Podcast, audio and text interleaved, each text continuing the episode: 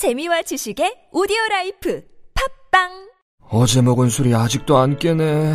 요즘 누가 숙취로 고생해? 숙취 해소제가 얼마나 잘 나오는데. 먹었거든. 그래도 이 모양이야. 자, 요즘 hot하다는 모닝 혁명. 모닝 혁명? 숙취 해소는 기본이고 건강에 좋다는 노니가 들어있어. 다음날 아침도 문제 없어. 국내 기술로 개발된 제품이라 믿을 수 있다고. 이제부터 술자리에는 모닝 혁명 꼭 챙겨야겠네. 술자리가 있다면 두 알로 간편하게 물과 함께 꿀꺽. 편안한 아침의 혁명. 모닝 혁명.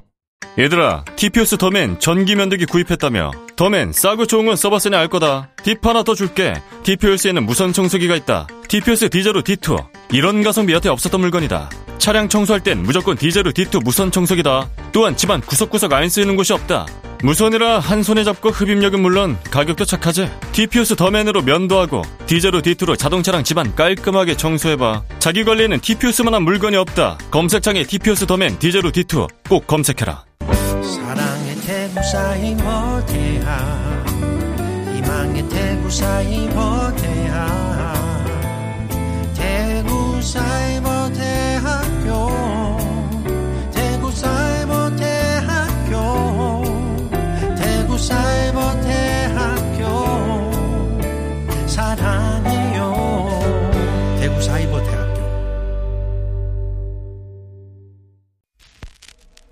Thank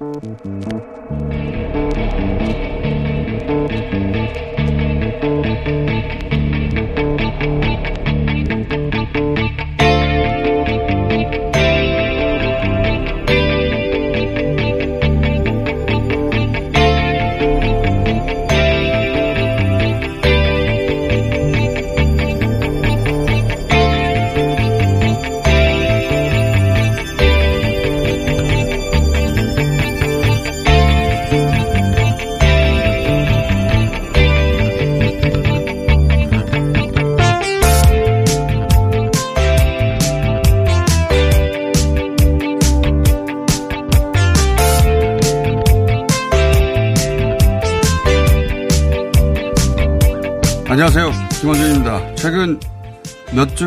정치에서 가장 핫한 인물은 윤석열 검찰총장입니다. 검찰개혁은 살아있는 권력을 수사하는 것이라는 취지의 발언부터 한 여론조사 기관의 대권 후보 지지율 1위 발표, 추미애 장관의 그럴 거면 사퇴하고 정치하라는 강공, 김종인 김문혜, 국민의힘 비대위원장의 윤석열은 야당 정치인이 아니고 여당 사람이란 견제, 안철수 국민의당 대표의 서로 호감을 느낀다는 구애까지 지난 몇 주간 정치적 공방 한가운데 항상 윤 총장이 있었습니다. 검찰 개혁이란 현 정부의 과제, 차기 대권의 구도, 여야의 정치적 계산, 윤 총장의 자기 셈법까지 그 동적 역학이 만들어낸 이 희한한 풍경을 관전하는 제 불만은 그렇습니다. 그런데 언론은 무엇을 하고 있는가? 언론은 현재의 풍경을 만들어낸 당사자 중 하나죠. 조국 사태 때부터 지금까지 예외 없이 검찰의 편에 윤 총장의 편에 서서 그 동적 역학을 만들어낸 주요한 역할을 해왔는데 대체 왜 그랬냐는 겁니다. 우리 정치, 정치사에서 어떤 현직 공직자도 이런 정도의 일방적인 언론 엄호를 받은 적이 없습니다. 정권은 살아있는 권력이라 감시한다. 좋아요. 근데 윤 총장은 죽은 권력입니까? 아니지 않습니까? 이 희한한 풍경 중에 그나마 가장 애틋한 장면은 안철수 대표의 서로 호감을 느낀다는 러브콜. 월요일 아침 그 러브콜로 시작합니다. 요즘 따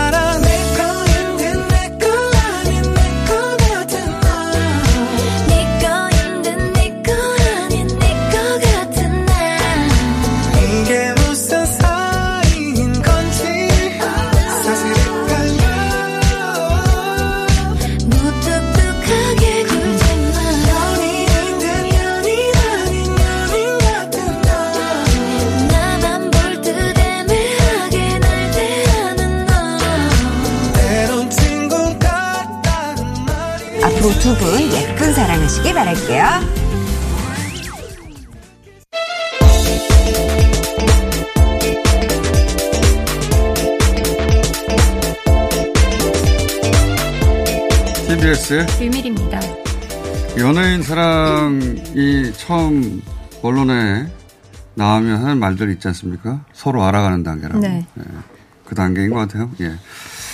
자, 그 검찰 개혁은 살아있는 권력을 수사하는 거다라는 취지 발언을 했는데 그럴 듯 하잖아요. 그런데 이게 사실은 피트가 안 맞는 얘기예요.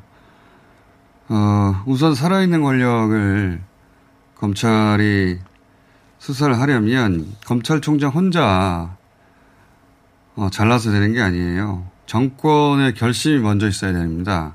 과거처럼 검찰을 권력의 칼, 도구로 쓰지 않겠다는 정권 차원의 결단이 먼저 있고, 그래서 과거처럼 가장 최근만 하더라도 김기춘, 우병우 때처럼 어, 검찰을 그렇게 장악하고 휘두르지 않겠다는 어, 그런 정권의 결심이 있어야 하는 것이지 그런 그게 가능하려면 검찰총장 혼자 그런 거 못해요. 그리고 살아있는 권력을 수사하는 것과 검찰 개혁은 서로 레이어가 완전히 다른 겁니다. 살아있는 권력을 수사하는 게 검찰 개혁이면 노무현 정부 시절 검찰이 권력을 항상 어, 수사하고 겨눴었거든요. 그때 검찰 개혁 다 됐어야죠. 됐나요? 아니지 않습니까? 검찰 개혁은 입법과 입법으로 시스템을 바꾼다는 거예요. 그래서 그 권한과 작동 방식을 새로 설계하겠다는 거예요. 검찰 개혁은 제도를 개혁하는 것이지 검찰총장 한 사람이 여당 인사들만 조져 그런다고 되는 게 아닙니다. 그건 그거고 이건 이거예요. 전혀 다른 레이어인데 언론은 이런 거 지적하라고 있는 거거든요. 지적은커녕 벌써 1년째 박수만 치고 있습니다. 이해가 안 간다 이거죠. 잘할 땐 잘한다고 하고 아닌 건 아니라고 해야 되는데 아닐 때도 잘했다고 하고 있으니까 검찰당의 당원 아니잖아요. 자 이야기는 다음 수소 3부에 좀 전세 얘기하기로 하고요. 자, 전 세계 코로나 상황이 대사롭지가 않습니다. 우리나라도 네. 그렇고. 예. 미국에서 18만 7천 명이라는 확진자가 나왔습니다. 계속해서 신기록을 경신하고 있고요. 유럽에서는 최초로 이탈리아가 4만 명이 넘는 확진자가 나왔습니다. 유럽에서 최초는 아니고 이탈리아 최초. 네, 이탈리아에선 최초로. 그리고 일본은 주말에도 1,500에서 1,700명 수준의 확진자가 아, 나왔고요. 토일이 1,700, 1,500명. 네, 그렇습니다. 우리도 사실은 꽤 많이 나왔습니다. 네, 토요일 166, 일요일 176명의 국내 발생 확진자가 나왔는데 지난 9월 4일 어, 189명 이후 가장 많은 수치입니다. 그리고 주간 평균으로 보면은 지난주에 이제 평균 130명의 확진자가 나왔거든요. 그 전주가 91명인 것에 비하면 평균 40명 정도 늘어났다고 볼 수 있겠습니다. 자, 어, 겨울이면 확진자가 늘 거라는 전망이 있긴 있었고, 세계적인 확산 추세에 비하자면 덜하긴 하지만, 예. 어, 우리도 예상치, 아, 예사롭지 않아서 잠시 후에 저희가 중앙사고수습본부 연락해가지고 짚어보겠습니다. 자세히. 다음은요? 네, 미 대선 재검표가 이루어지고 있는 조지아주에 대해서 트럼프 대통령은 시간 낭비를 하고 있다고 비난했습니다. 뭐 서명 대조 작업을 하고 있지 않고 또 부정선거 감시단이 들어가지 않아서 중단돼야 한다고 주장했습니다. 이게 이제 우리 언론이 그동안 보도한 대로로만 이해하자면 이상한 기사죠. 재검표한다는데 왜 트럼프 대통령이 화를 내느냐, 네. 비난하느냐. 왜냐하면 트럼프 대통령은 재검표를 통해서 표차를 뒤집는 게 목표가 아니라 여러 번 얘기했지만 절차를 지연시키는 게 목표인데 재검표를 해서 확정적인 결과가 나와리- 나와버리면 더 이상 분쟁 상태가 아니잖아요. 분쟁 상태가 유지돼야 선거인단의 확정 데드라인을 넘길 수 있는데 그래서 화를 내는 겁니다. 예, 그래서 재검표 한다는데 화를 내는 것이고 거꾸로 바이든 쪽에서는 당연히 이 지연 전략을 깨기 위해서 모든 절차를 신속하게, 신속하게. 진행하려고 하는 것이고 그래서 이 재검표도 사실은 트럼프가 원한 게 아니라 바이든 쪽에서 원한 겁니다. 최대한 결과를 빨리. 종료를 내고 싶은 우리 거죠. 언론이 자꾸 재검표, 재검표, 재검표를 트럼프가 원한다고 보도해야 하는데 그게 아니에요. 해설해드렸고 다음은요. 네, 바이든 당선자는 조만간 새 내각 명단을 발표하겠다고 예고를 했는데요. 미국 역사상 최초로 여성 국방장관이 탄생할 가능성이 제기가 됐습니다. 어, AP통신에 따르면 클린턴 행정부 시절 국방 차관을 지낸 미셀 플러노이가 가장 유력하다고 합니다. 이렇게 되면 이제 미국 역사상 최초 여성 국방장관이 되는 셈이겠죠. 이제 국방장관하고 국무장관, 안보부 장관은 우리하고도 밀접하니까 네. 아마도 이런 분들 물망에 오르면 보도가 될 것 같은데, 어, 이분이 이제 최근까지 부지알렌 해밀턴이라는 회사에서 근무했어요. 이분이 이 회사가 몇 년 전에 왜 미국 이 전 세계 인터넷 감시하고 해킹한다고 폭로했던 스노든 있지 않습니까? 스노든이 NSA에서 일하다가 증거 수집을 위해서 옮겨서 일했던 회사입니다. 예, 우리나라에선 컨설팅 회사로 이렇게 소개하던데, 어, 스노든이 뿌린 문서가 이 회사에서 나온, 그 회사, 어, 부저, 부저알렌 해밀, 해밀턴이라는 회사에서 나온 거예요. 그러니까 블룸버그에서는 어, 세상에서 가장 큰 스파이 조직이라고 부르는 회사입니다. 사실상 무기상이에요. 무기상의 군사적 긴장을 좋아하잖아요. 무기 팔려면. 그러니까 이분은 오바마 때도 한미일 미사일 방어 체계 MD 어, 사드로 완성시키고자 했던 그래서 우리가 큰 곤욕을 치른 그 MD 체제를 주장하는 사람이고 북한은 제재 압박으로 어, 스스로 주저앉게 만들고 그리고 동북아는 MD 체제로 방어해야 된다. 우리도 MD 들어오라고 하는 양반입니다. 굉장히 강성이고 만약에 똑같은 주장을 한다면 한반도 평화 체제에 도움이 별로 안 되는 분이죠. 일단 여기까지만 하고요. 자 다음은요. 네, 세계 최대 규모의 자유무역 협- 협정인 알셉에 문재인 대통령이 최종 서명했습니다. 한중일과 아세안, 호주 등 15개국이 참여해서 어, 회원국들이 주요 수출품에 대해서 관세를 낮추고 원산지 기준을 통일시킬 수 있게 됐습니다. 별로 크게 보도 안 하는데 굉장히 큰 일입니다. 한 8년 됐나요? 7, 네, 8년. 10년 가까이 됐죠. 네, 7, 8년 전부터 추진하던 게 드디어, 어, 그니까 15개국과 한꺼번에 FTA를 하는 거고 세계 최대 규모의 네, FTA인데 인구로 보면 3분의 1이 해당되죠. 중요한 거는 어, 이 자세한 이 내용은 저희가 전문가하고 따로 다 짚어볼 텐데 저는 이 시점에 이 협정이 어, 서명된 것은 아주 절묘하다. 어, 이 협정과 세트로 생각할 협정이 TPP라고 있어요. 미국 오바마 때 미국이 주도하고 일본이 적극적으로 나서서 어, 추진했던 협정이 있습니다. 이 알셉은 중국이 거기. 대응해서 네. 포함된 게 중요한 게 아니고 중국이 이 TPP에 대응하여 중국 주도로 어, 체결하려고 했던 만들어내려고 했던 협정인데 우리 입장에서는 둘 중 하나 어느 쪽에 가입할 거냐라는 압박을 받아왔어요. 근데 그 한쪽은 미국이 주도하고 일본이 적극적이고 알셉은 어, 동아시아 국가가 대부분인데 중국이 거기 주도하고 있었거든요.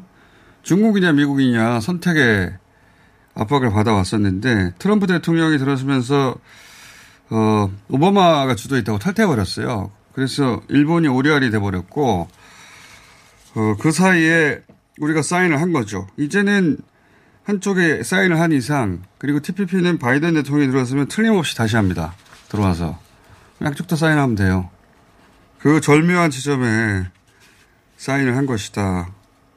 그 지점이 중요하다고 보고 어, 세계 자유무역에 있어서도 대, 대단히 중요한 그리고 한중 그리고 한미 그리고 미중 압력 사이에서도 중요한 체결인데 윤 총장 얘기만 뒷따라오니까요. 중요한 얘기입니다. 그리고 절묘한 시점에 어, 잘 사인됐다. 자, 한두 개 하고 네, 끝나야겠어요. 국내 정치 보겠습니다. 오세훈 전 서울시장이 최근 여론조사에서 범야권 서울시장 후보 선호도 1위에 올랐는데 이를 두고 서울시장 후보는 당내에서 좀 나오기를 바란다라는 입장을 밝혔습니다. 정확한 멘트는 가급적 당내에서 예, 대안이 대안이 있길 있기를 바란다는 말은 앞에 가급적이라고 붙었잖아요. 모양이 잘 갖춰지면 본인이 나오겠다는 얘기입니다. 네, 자, 다음은요. 또 국민의힘 김종인 비대위원장은 당내 대권 주자로 오세훈 전 서울시장과 유승민 전 의원 그리고 제- 원희룡 제주지사를 당내 대권 주자로 꼽으면서 힘을 실어주자라고 이렇게 밝혔습니다. 힘은 본인이 뺐죠. 그동안 어, 당내 인물 없다고 하도 그러니까 보수 지지층에서 어, 당 밖에 있는 윤석열 총장에게 눈을 돌렸다가 어, 당내 인사들의 지지율이 너무 안 나오니까 이제 이런 얘기를 하는 거죠.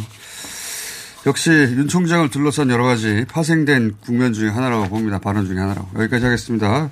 TBS의 류밀이었습니다.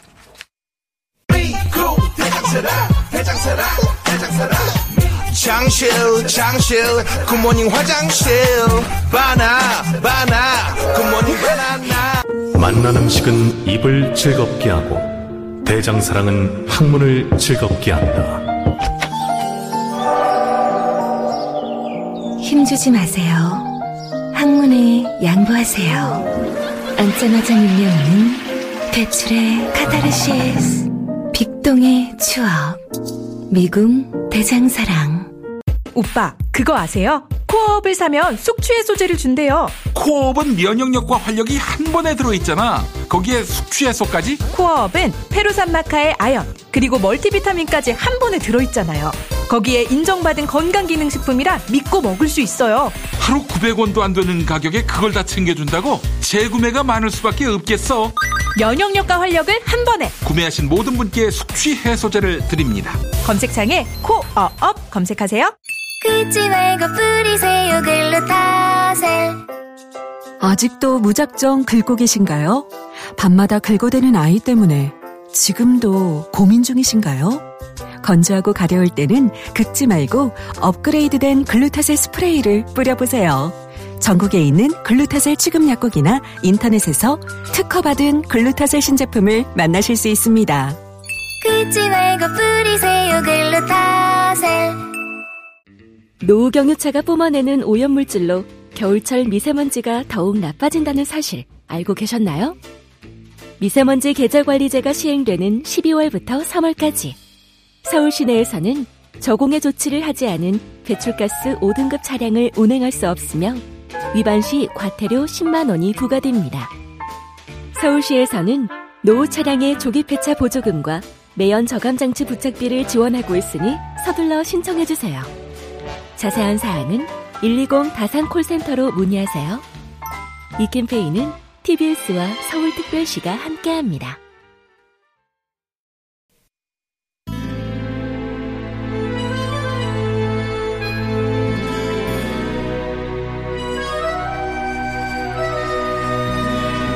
라디오계의 비담 비주얼 담당 김어준입니다.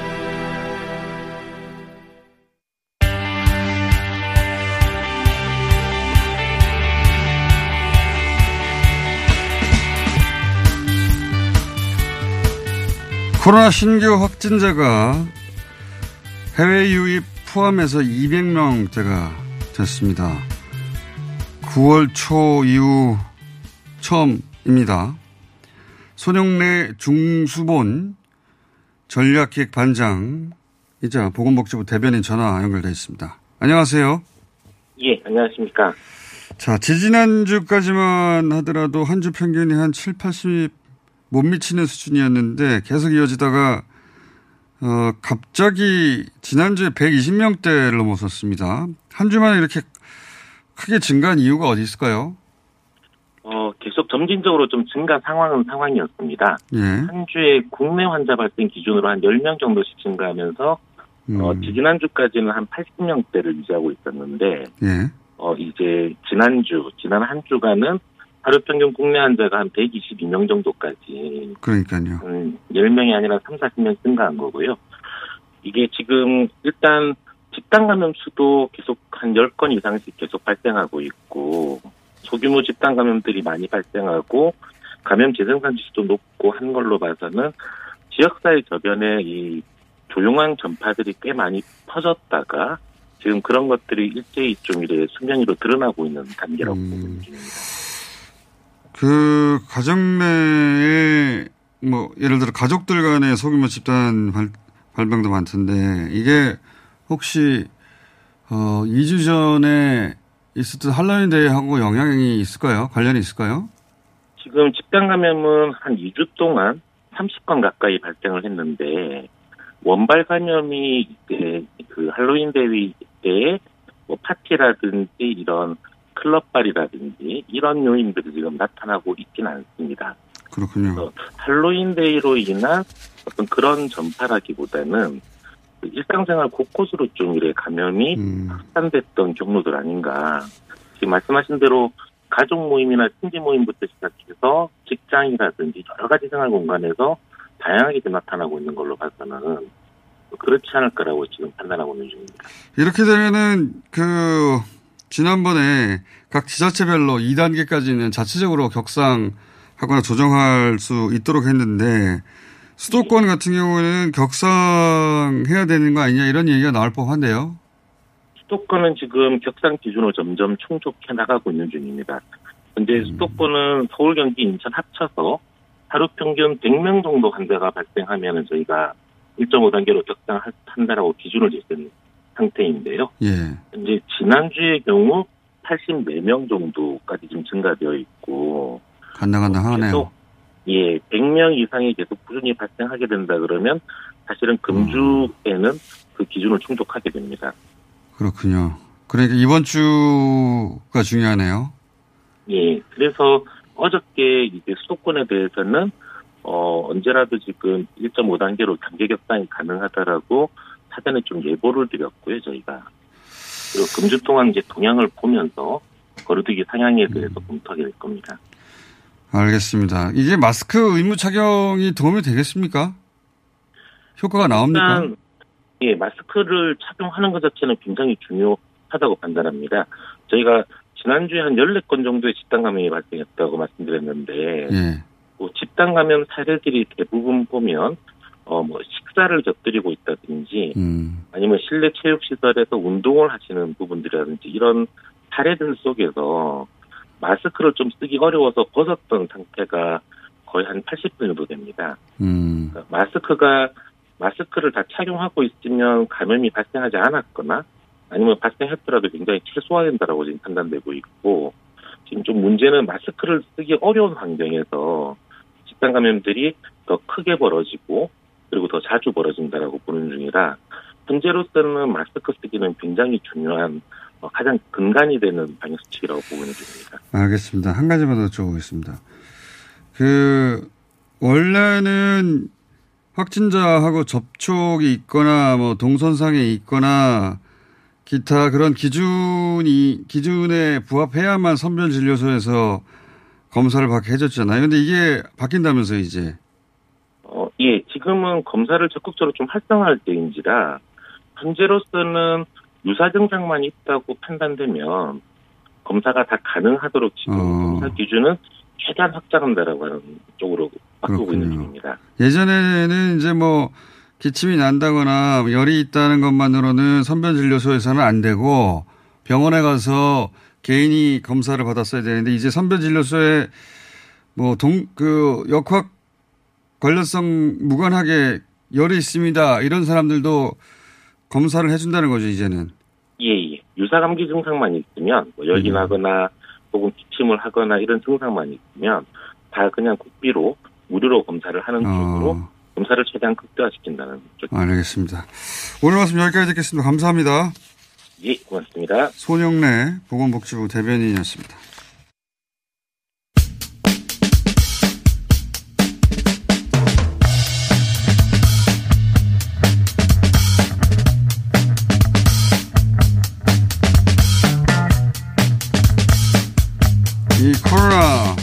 좀 더 짚어보겠습니다. 대한예방의학회 코로나19 대책위원장 김원환 교수님 나오셨습니다. 안녕하십니까? 안녕하세요. 예.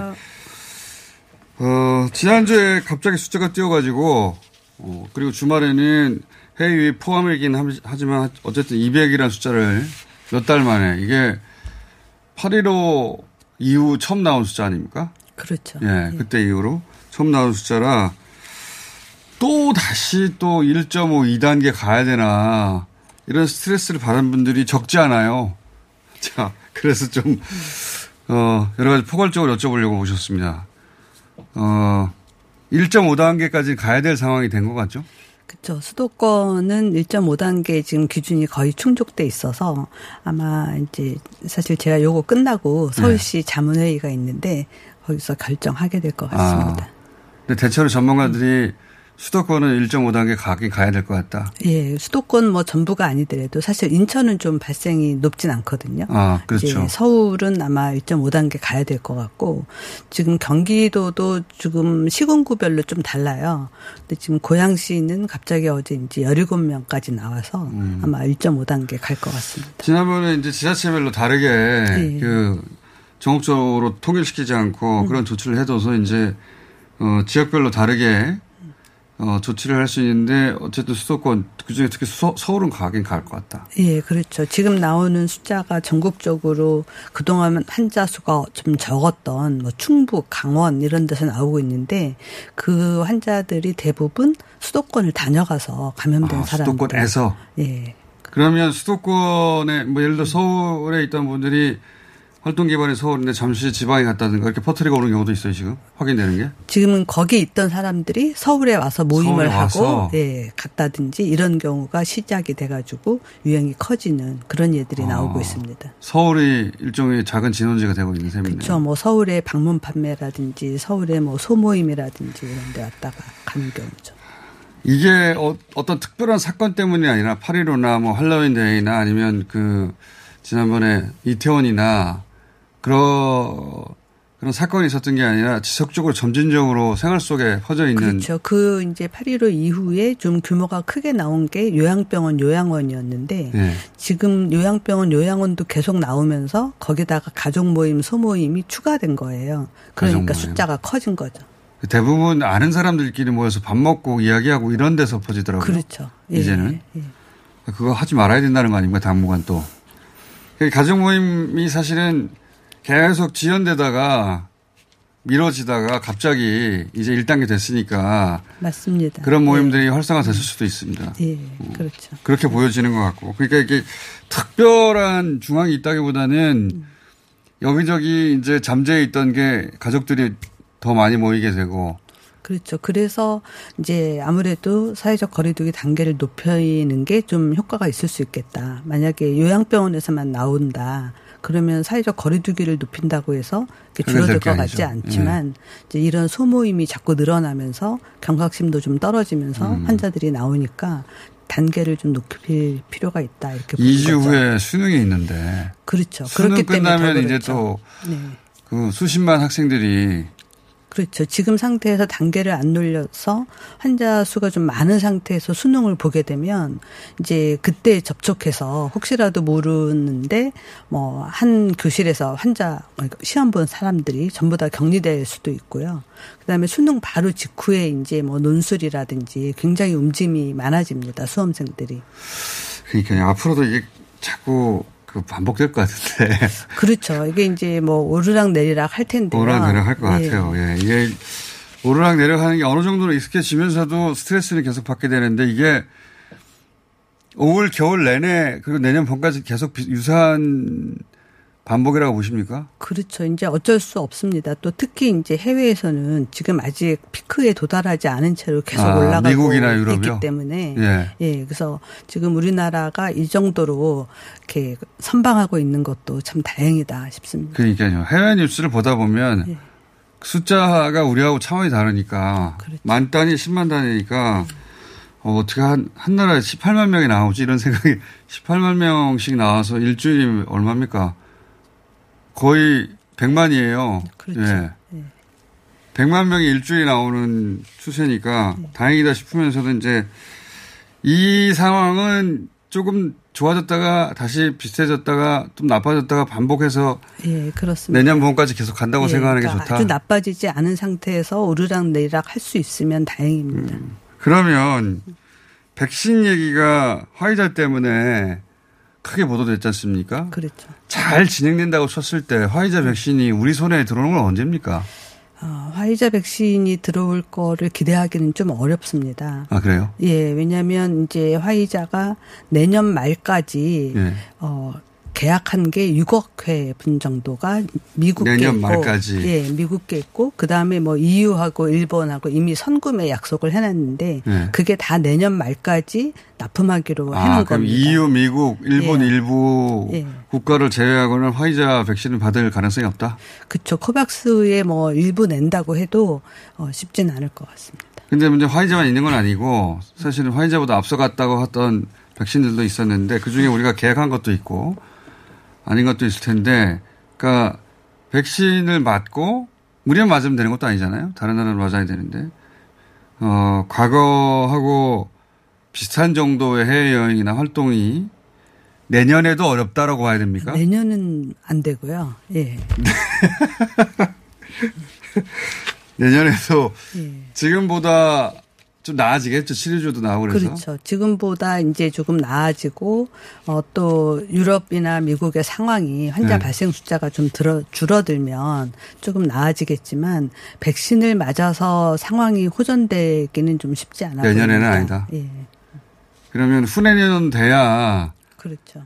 그 이전에 생각하던 자유로운 여행이나 이런 게 가능할 지도 모른다 수준이에요. 예, 그렇죠. 사실 이제 화이자 그 CEO도 어, 실제 임상 시험에서는 90% 넘는다라고 발표했지만 네. 본인 인터뷰에서는 50%만 넘어도 좋은 거 아니겠느냐 지금 이렇게 살짝 얘기하고 있어요. 왜냐하면 실제 임상 시험은 아주 아이디어라는 상황에서 이루어진 거기 때문에 현실에서 예방 접종하면 그만큼 효과가 나오기 힘들거든요. 그 대표는 그거 발표하고 주식을 팔았더라고요. 그게 상징하는 바가 있다고 봅니다. 예. 화이자가 낼 수 있는 가장 좋은 소식이 그게 아니었을까. 그래서 그 이후로 실제 어, 주가도 조정이 됐더라고요. 예, 다시. 그렇죠. 왜냐하면 시장은 거짓말 안 하니까. 예, 예. 영하 70도 콜드 체인을 만든다는 것도 어렵고 만약에 그게 이제 조금 어, 흔들리면 어, 백신의 효과가 떨어지게 되는 거거든요. 지금 그러니까 답답해서 모신 거예요. 특별한 새로운 뉴스를 얻기 위해서라기보다 지금 해외 유입은 계속 유지 어떤 일정 수를 유지하고 있고 국내 숫자는 이제 갑자기 지난주에 증가했는데 우리 방역 시스템으로는 충분히 감당 가능한 수준인 거죠 아직은. 예, 그렇긴 하지만 이제 계속 지속될 거기 때문에 좀 네. 검토를 해서 효율성을 좀 높일 필요가 있습니다. 어떤 면에서 예를 들면 이제 해외에서 지금 들어오는 사람이 만약에 공항에서 증상이 있어서 검사 받아서 양성이 나왔다라고 예. 하면 어 그 사람 주소지 지자체에서 데리러 가야 됩니다. 아 시스템이 그래요? 예. 만약에 그래서, 예. 그 인천공항에 내렸는데 부산 분이면 부산에서 올라와야 돼요? 예, 부산의 어. 지자체에서 방호복을 입고 구급차를 가지고 가서 그 환자분을 데리고 와서 그 지역의 생활치료센터나 의료원에 입원을 음. 시켜야 됩니다. 그러니까 처음에 이제 어쩌다 한 명씩 있을 때는 그게 큰 부담이 아니었는데 지금은 지역에서도 환자가 나와서 굉장히 지자체에 부담이 많은데 또 해외에서 들어오는 환자까지 그렇게 이제 한명 한 명 관리를 하려니까 부담이 많고 또 그럼 이제 증상이 없는 사람은 자기 지역에 가서 검사하도록 되어 있거든요. 지금은 그렇다면서요. 예. 그래서 3일 내에 검사하도록 돼 있는데 이제 접촉을 최소한으로 줄이고 와서 검사를 받아야 되는데 혹시라도 이제 그동안 못 만났던 뭐 가족 도 만나고 어. 이렇게 저렇게 만난 다음에 와서 검사를 받았는데 양성이 나왔다. 그러면 또 역학조사를 해서 그. 사이에 음. 어, 만난 사람들까지 또 자가격리를 다 시켜야 됩니다. 그 해외 유입의 지금 시스템은 어, 해외 유입이 뭐 하루 한 명이나 몇명 수준에 나올 때 만들어진 거라 그런 정비가 좀 필요하다. 그렇습니다. 알겠습니다. 어쨌든 우리가 화이자 뉴스에 박수 쳤는데 예. 내년에 우리가 맞을 일은 없고 그리고 다른 백신도 포함해서 어 내년에 모든 게 해결돼서 그 이- 코로나 이전으로 돌아갈 일은 거의 없는 것 같다는 게 예, 그렇습니다. 그래서 이 상황에 계속 익숙해 가며 우리 시스템과 함께 앞으로 1년은 더 살아야 한다. 예. 여기까지 들었습니다. 자, 김원환 교수님이었습니다. 감사합니다. 감사합니다.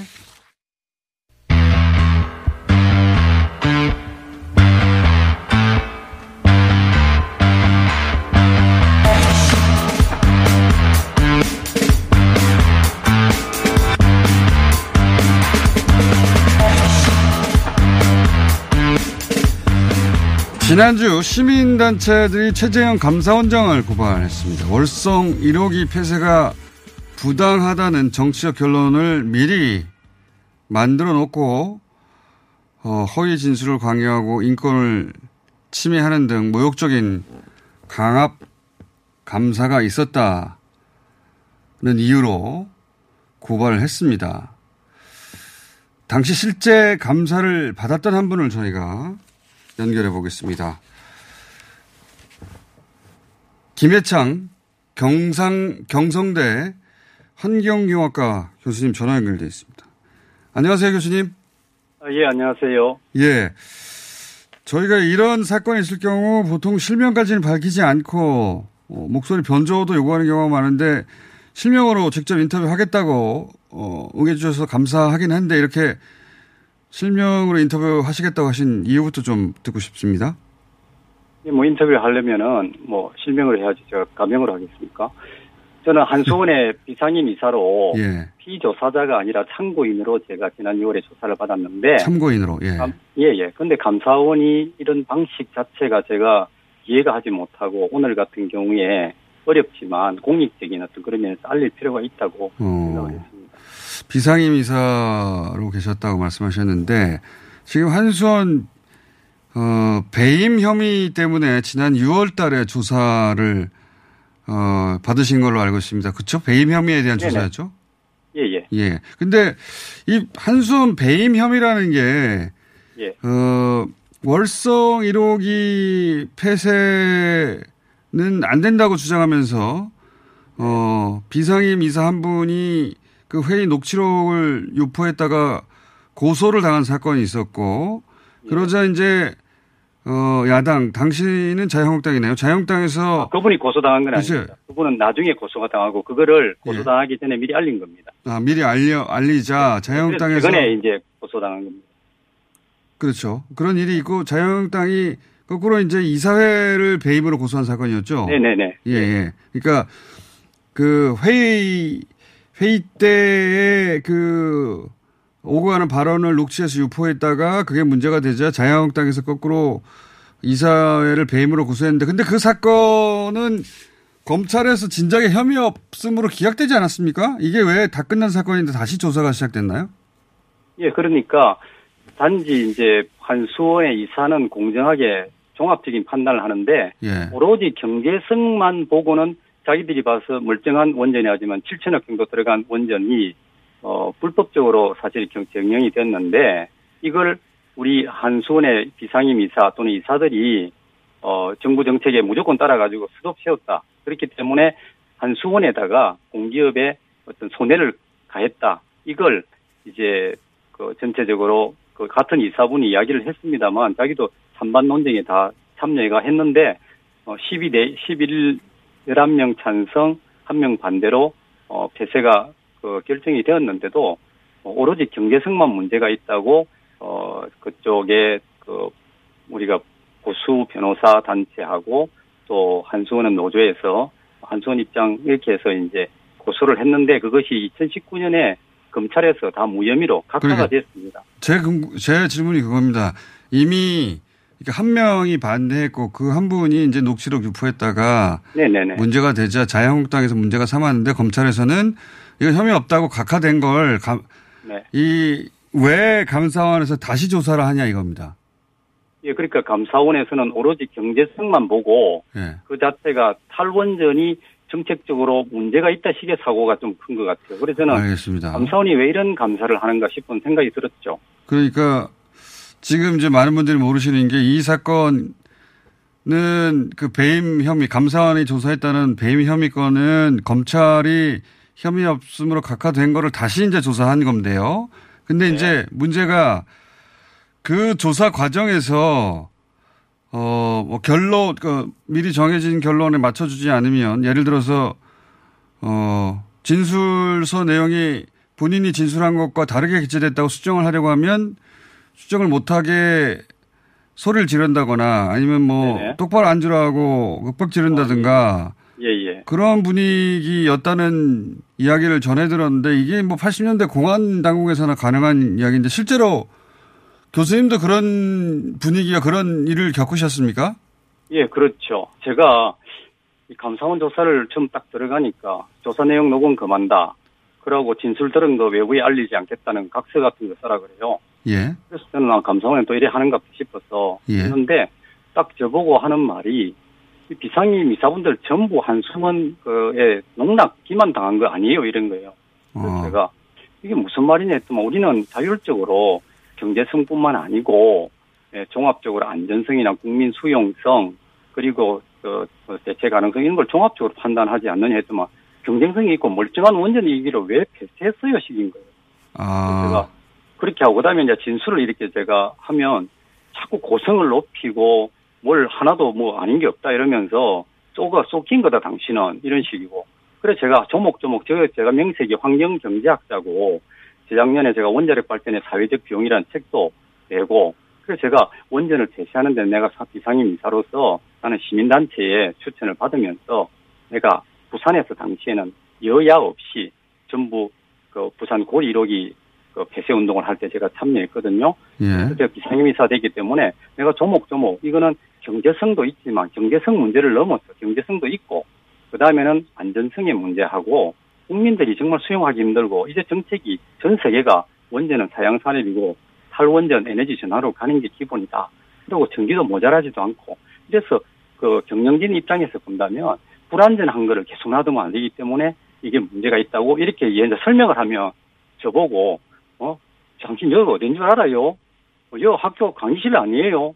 아, 정말 말 많으시네. 똑바로 앉으세요. 이런 거예요. 그래서 제가 당신 똑바로 앉아니 무슨 소리냐 지금 어느 시대냐고 그렇게 저도 좀 고성도 높이고 그렇게 했고요. 그다음에 진술을 이번에 처음 한 게 아닙니다. 같은 감사원장 밑에 작년에 벌써 두 번 정도 서면으로 조사를 다 했어요. 그래서 우리가 다 어떤 이유로 했다는 거를 충분하게 했는데 이번에 따로 불러가지고 그래서 제가 아니 정부의 탈원전 이런 거 정책이라든가 세계적 흐름이 이런 게 필요하다 하니까 아 그런 거 필요 없어요. 우리는 그냥 그 탈원전 할 거알거 없고 우리는 그냥 감사만 하면 됩니다. 이래서 제가 정말 황당했는데 그 뒤에는 이제 제가 자료를 정리하면은 많은 이야기를 해도 그건 한 줄도 안 적고 오로지 경제성이 있느냐 없느냐 또 그런 자료를 또 보여줘요. 다른 사람이 이 자료가 조작했다는 식의 자료를 저한테 다 읽어주면서 이거 이해하시고 동의하시죠 이런 식으로 물어요. 그래서 이게 무슨 소리인지를 잘 모르니까 이렇게 이야기를 하고 그 다음에 자기들이 이제 대충 적어줬는데 제가 마음이 안 맞아서 이거 다시 수정해야 되겠다 하면 다시 또 고성하고 처음부터 해보자는 겁니까? 그래서 제가 그게 아니라 왜 이런 식으로 조- 참고이라 하면 내가 왜 경제성이라든가 종합적으로 우리가 판단하는 거야 이야기를 하면 듣지를 않아요. 그리고 제가 이야기하면은 어 참 뭐 교수님 감사를 많이 받아본 사람 같네. 그 상임 이사들하고 말 짜맞춘 거 아니냐. 이 제가 저를 진짜 모병감을 줄수록 이야기를 하고요. 그리고 또 옆에 이상한 사람이 다른 감사관이라는 사람이 전혀 직접 관계 없는 사람이 수시로 들락거리면서 어이 빨리 끝내고 밥 먹으러 가자. 이 사람 보니까 감사 방해하네. 오늘 내보내고 다시 불러 조사해. 참 찔리기네. 마치 제가 아까 이야기한 영화 보는 어떤 보안대 고문관 옆에 사는 것 같이 그랬어요. 제가 그날 다음 날에 중간고사가 있어서 밤에 내려와기 때문에 굉장히 심리적인 부담을 느꼈고 이게 무슨 일이지 이런 생각을 했죠. 어, 교수님 뭐 여기가 어딘 줄 아냐 똑바로 앉아라 이런 말도 했다는 겁니까? 예, 예. 그래서 제가 은성을 저도 높였죠. 그러니까 나중에는 아 너무 이래 뭐 하다 보니까 좀 그런 거 있다고 저한테는 거기서 약간 간접 사과도 했죠. 그 제가 녹음을 하지 말아 했는데 지금 생각하니까 녹음을 그때는 이렇게 그걸 했었으면 제가 인권이 제소하려고 그랬어요. 어, 그러니까 예를 들어서 그 거기 진술서 내용이 교수님이 이야기했던 취지에 부합하지 않아서 고치려고 하면 아 이거 뭘 고치려고 하냐고. 하자고. 예, 예. 그렇죠. 오, 그거는 제가 이야기하는 건 안 해줬죠. 아 교수님이 얘기하시는 건 아예 적지 않고 안 적죠. 적지 않고 오로지 그냥 경제성이 있는 걸 알았느냐. 이게, 이게 잘못된 조작된 자료를 당신이 알았느냐. 내가 어떻게, 우리 다 논의를 했는데, 이렇게 하니까. 어, 그러니까 이거는 안전하지 않냐. 이 조작된 걸 당신이 미리 알았냐. 요, 요 답변만 들으려고 했다는 거죠. 그렇죠. 예, 예. 어. 지금 이제 시민단체가 이제 고발한 내용이 그런 거거든요. 이게 미리 결론을 정해놓고 그걸 짜맞추기 한거 아니냐라는 의혹을 제기한 건데 네. 교수님이 그날 겪었던 일이 말하자면 거기 부합되는 경험이네요. 어, 그런 셈이죠. 어.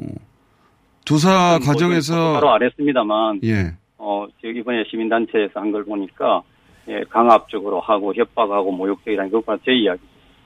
어, 뿐만 아니라 다른 어떤 직원들도 예. 한수원 직원들의 영혼까지 틀렸다고. 어. 정말 그 한수원 직원들은 정말 제가 생각 입이 무거운 것 같아요.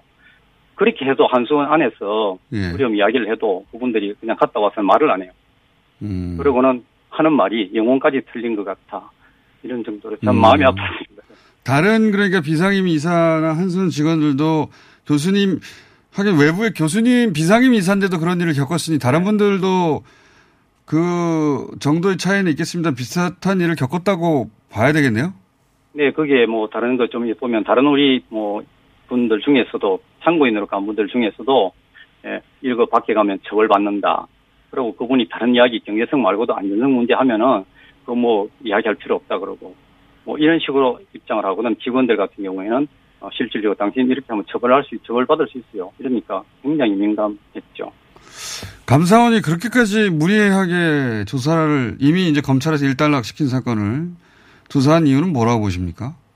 그래서 저도 이상한 게 그 감사원이 같은 감사원이고 같은 감사원장이 처음에는 그 순조롭게 저희들이 자료를 받고 해서 되었거든요. 예. 그런데 그 보니까 국장이라든가 그 감사했던 사람들을 다 갈아치우고 어. 새롭게 이제부터는 완전히 그러면서 제가 언론에 보니까 감사원장님이 밖에 나와가지고 이거는 멀쩡한 원전을 왜 세우냐 식의 생각으로 마치 친원전주의자가 하는 어떤 제가 볼 때는 음. 그런 발언들이 이상하게 보수 언론에 막 도배가 되고 있더라고요 방송도. 음. 그래서 저는 공정하게 중립적이고 정책 감사를 하는 게 아니라 만약에 부정이 있다든지 어떤 그런 뭐 한수원이 예를 들어서 뭐 자재 같은 거를 엉터리를 했다든가 이런 거는 제가 검찰이라든지 감사원이 수사가 되는데 뭔가가 그 이 탈원전 에너지 정책 자체가 어마어마하게 잘못된 것 같이 이야기하고 막 철법적으로 뭔가를 폐쇄한 것 같이 이야기를 하고 이런 식의 어떤 그 느낌이 큰 그림에서 뭔가 이 탈원전 에너지 정책 자체가 막 잘못된 거라도 저는 이 감사원이 아니고 좀 심하게 이야기하면 이게 무슨 탓을 뭐 하는 뒷조사하는 사람들이 하는가 하는 저 개인적인 느낌을 물었고 그리고는 한수원 임원 대표라든가 또는 산업부 장관까지도 예? 교수님, 저희가 조금 더 들어야 될 것 같은데, 네. 아, 1분 정도 남았네요. 혹여 아, 그래요? 예. 1, 분 내에 안 끝나면 혹시 8시 10분에 다시 연결하실 수 있으신지. 네네네. 자, 그 지금 말씀은 요지는 그 객관적으로 있는 그대로 어 감사를 했다기보다는 감사원 측에서 이미 어 원하는 답을 정해놓고 거기에 사람들을 불러서 어 원하는 답을 요구했고 거기 요구하는 답이 안 나오면 계속 윽박, 윽박지르고 강압적으로 했다. 이게 요지 예, 아니겠습니까? 그건 제, 제가 받은 감은 예, 그렇습니다. 그 교수님이 경험하시기로는 그런 것 같다. 예, 예. 교수님, 저희가 몇 가지만 더 여쭤보고 싶은데 8시 10분에 다시 한번 그래요? 모시겠습니다. 감사합니다. 예, 알겠습니다. 경성대 환경공학과 김해창 교수 3부에서 다시 만나겠습니다.